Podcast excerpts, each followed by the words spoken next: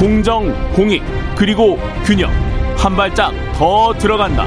세상에 이익이 되는 방송. 최경영의 최강 시사.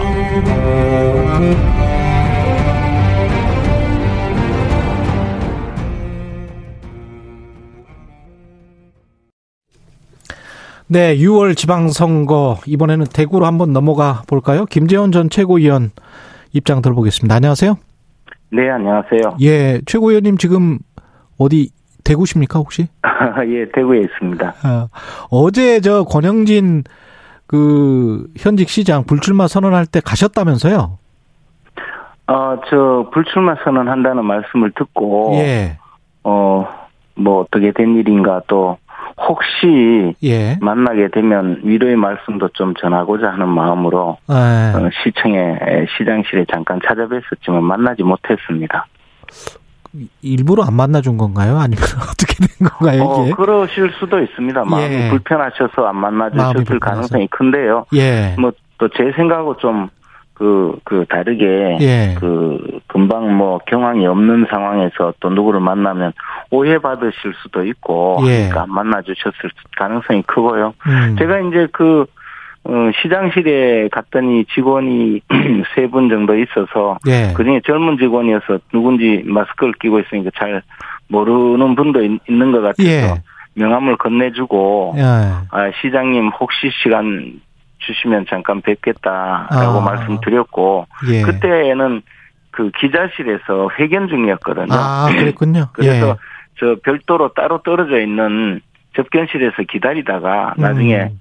시장님 그 시간이 안 되신다 해서 예. 그 그냥 그래서 만나지 않고 돌아왔습니다. 그렇군요. 왜 근데 권영진 시장은 불출마 선언을 했다라고 보세요? 사실 권 시장께서 8년 동안 그 뭐 대구공항 이전 문제라든가 또는 대구의 그 서부 지역의 취수원을 낙동강 취수원을 이전하는 문제라든가 또 신청사 문제 등 어, 또 4차 순환도로 문제 아주 큰 대구 현안 사업을 처리하느라고 고생을 많이 하셨고 개인적으로는 건강도 무척 그 상하셨는데 예. 뭐 그런 과정에서 굉장히 좀 힘든 그 고통스러운 시간을 보냈고요. 최근에 그 여러 가지 상황으로 봐서 이제 그 어, 어제 그 회견문을 보니까 새 정부가 들어서는데 어, 윤석열 어, 정부와 호흡을 맞춰서 일할 수 있는 새로운 사람이 적임자다 음. 그런 그 저 말씀을 하셨더라고요. 예. 여러 가지 개인적인 뭐 생각이 그 어, 결, 결정에 영향을 미쳤을 거라고 생각합니다.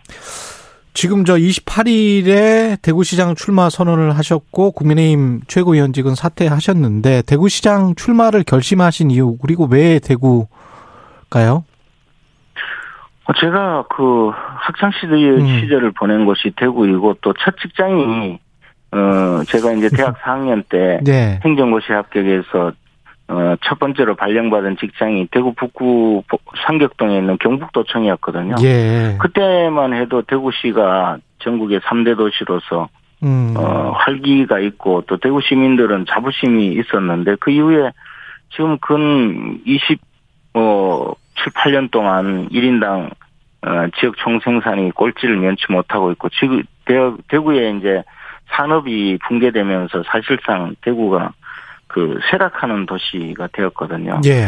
제가 이제 그, 뭐, 그 평생 동안 생각해온, 어, 여러 가지 그, 어, 행정이나 또 정부 정책에 대한, 음. 어, 제 나름대로 가다듬은 생각을 예. 대구시의 발전에 가장 그 쓰임새가 크겠다라는 어. 생각으로 그, 대구 출마를 생각하게 되었고요. 뭐 저는 지금 그 윤석열 정부의 출범에 맞추어서 대구 발전에 가장 기여할 수 있는 이 적임자라고 생각하고 있습니다. 구체적으로 어떻게 대구를 발전 경제적으로 발전을 시킬 수 있겠다 이렇게 생각을 하십니까? 근데 이제 저보다도 훨씬 예. 많은 전문가들이 예. 그동안 이제 대구 경제가 침체된 원인을 많이 분석하고 그랬겠죠. 또 그것을 이제 구체화한 여러 가지 그 방안들이 있거든요. 그것을 총괄 집 확대성하고 집결하고 그것을 뭐 가장 그 필요한 것으로 만든 것이 예. 이번에 이제 지역 지역의 현안 그 과제가 있어요. 예. 그 중에 16개를 이제 그 뽑아서 윤석열 당선인이 후보 시절에 음. 대통령 공약으로 채택을 냈거든요. 예. 근데 이제 윤석열 당선인의 그 대, 16개 대구 지역 그 지역 그 대통령 공약이 발표가 되었는데 음. 실상 이것을 이제 정부의 국책 사업 과제로 반영해서 정부가 주도해서 어. 지원하고 수행하도록 하는 문제는 또 과제로 남아 있거든요. 아. 대통령 공약이라고 해서 어, 전부 다 그 추진될 수 있는 것은 어, 현실적인 좀 한계가 있기 때문입니다. 그래서 예. 어, 새로운 대구시장은 바로 윤석열 정부에서 그 제안한 그 16개 대구 지역의 지역 정책 공약을 국정과제로 반영시키도록 노력하는 것. 예. 그것이 가장 큰 역할이라고 생각합니다. 그리고 그것이 이제 대구시장의 이, 그, 적임자인지 아닌지를 평가할 수 있는 하나의 척도라고 생각하는데요. 예. 저는 뭐 그, 어, 그런 면에서도 어, 가장 적임자라고 생각합니다. 제가 윤석열 정부와 손잡고 호흡을 맞춰가면서 대통령의 그 16개 지역정책 공약을, 어, 국정과제로, 어, 음. 반영을 시키고 그것을 구체화해서 대구시가, 어, 지금까지 침체를 면치 못하던, 어, 지금 상황에서 벗어나서 다시 한번 도약할 수 있는 계기를 마련할 수 있다고 생각합니다. 공천 룰과 관련해서는 이제 홍준표 의원은 이게 페널티 룰을 만든 게 그 최고위원 할 때 김재현 최고위원이 일조했다 이렇게 주장을 하면서 이게 그 뭐 위선적이다 뭐 이런 식이잖아요. 예. 어쨌든 어, 그 문제는 뭐제 음. 손은 떠난 문제인 것 같은데요. 예. 당시에 그 당 그 기조국에서 제출한 회의 자료를 보고 저도 토론에 참여했고 음. 어그 일곱 명의 최고위원이 어, 조금 의견이 갈라져서 무기명 어, 비밀 투표로서 처리한 것이고 그 중에 저도 표결에 참여한 것은 사실이고요. 예. 그러나 뭐 어, 이미 제가 최고위원을 떠난 이 상황에서 음. 뭐더 이상 그 문제에 대해서 영향력을 행사할 수 있는 입장도 아니고 예. 어, 아마 최고위에서 어, 적절하고 어, 그 합리적으로 결정하지 않을까 생각합니다. 지금 가장 큰 경쟁자는 홍준표 의원으로 보고 계시는 거죠? 결국에는 뭐 홍준표 의원님과 제가 그 양강 구도로 어, 음. 수 어, 있는 구조가 되었습니다. 유영아 변호사는 어떻게 생각하십니까?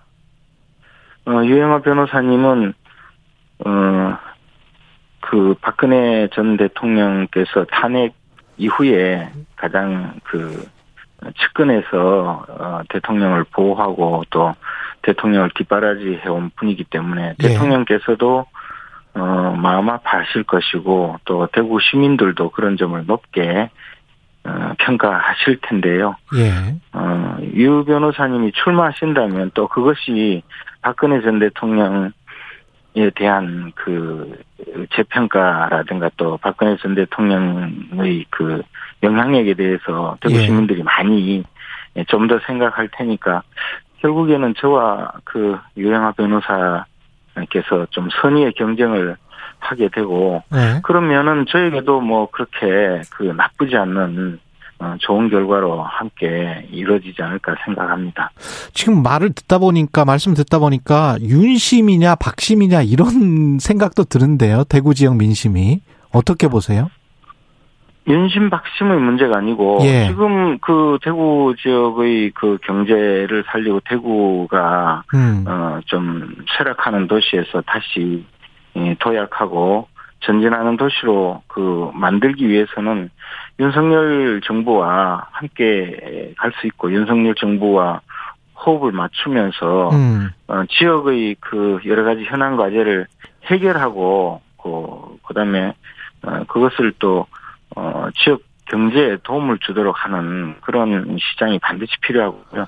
한편으로 박근혜 전 대통령께서 그 어, 달성군 대구 광역시 달성군의 그 사절 마련하시고 이제 계시니까 또 박근혜 전 대통령을 잘 어, 그, 지켜줄 수 있는 사람도 음. 아무래도 이제, 예, 박근혜 전 대통령에 대한 음. 안타까움이 그 많으신 대구 시민들에게는, 어, 고려할 수 있는 그 또 하나의 생각이라고 보여집니다. 저는 뭐 그 두 가지를 다 잘할 수 있는 사람입니다. 두 가지를 다 잘할 수 있다. 네. 그 친박으로 언론이 분류를 하지 않습니까? 최고위원님을. 네. 그러면 유영아 제 상상력은 유영아 변호사님이랑 어떤 막판의 조율? 그래서 어떤 힘 실어주기? 뭐 이런 것도 가능합니까? 혹시? 글쎄, 사실은 이제 예. 출마할 때, 예. 뭐 조율하거나 출마할 때 서로 협의를 할 기회가 전혀 없었거든요. 음.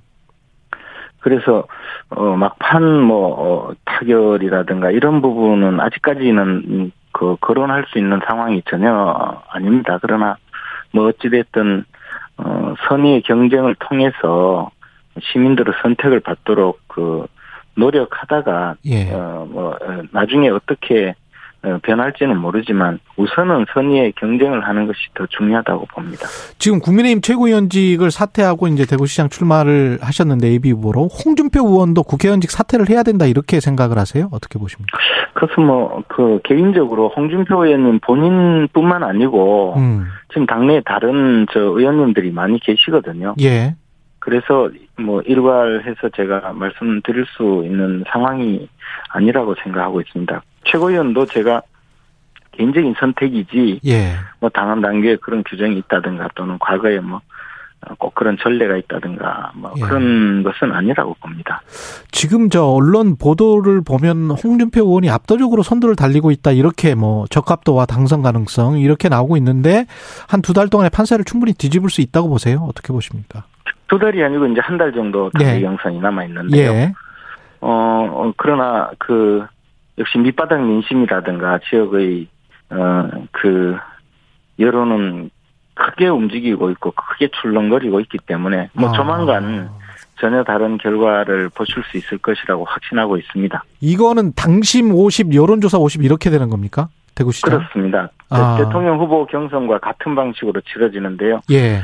어, 지금 뭐 홍준표 의원님에 대한 그 여론조사 결과는 음, 제 생각으로는 좀 그 아직까지는 음. 이름값이 아닌가 아. 그러니까 이 소위 전문 용어로 인지도가 아닌가 알겠습니다. 그래서 이제 시민들께서 좀 예. 잘 판단하시고 심사숙고하면 예. 누가 대구 발전의 적임자인가 음.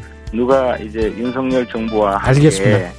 김재원 국민의힘 전. 최고위원이었습니다.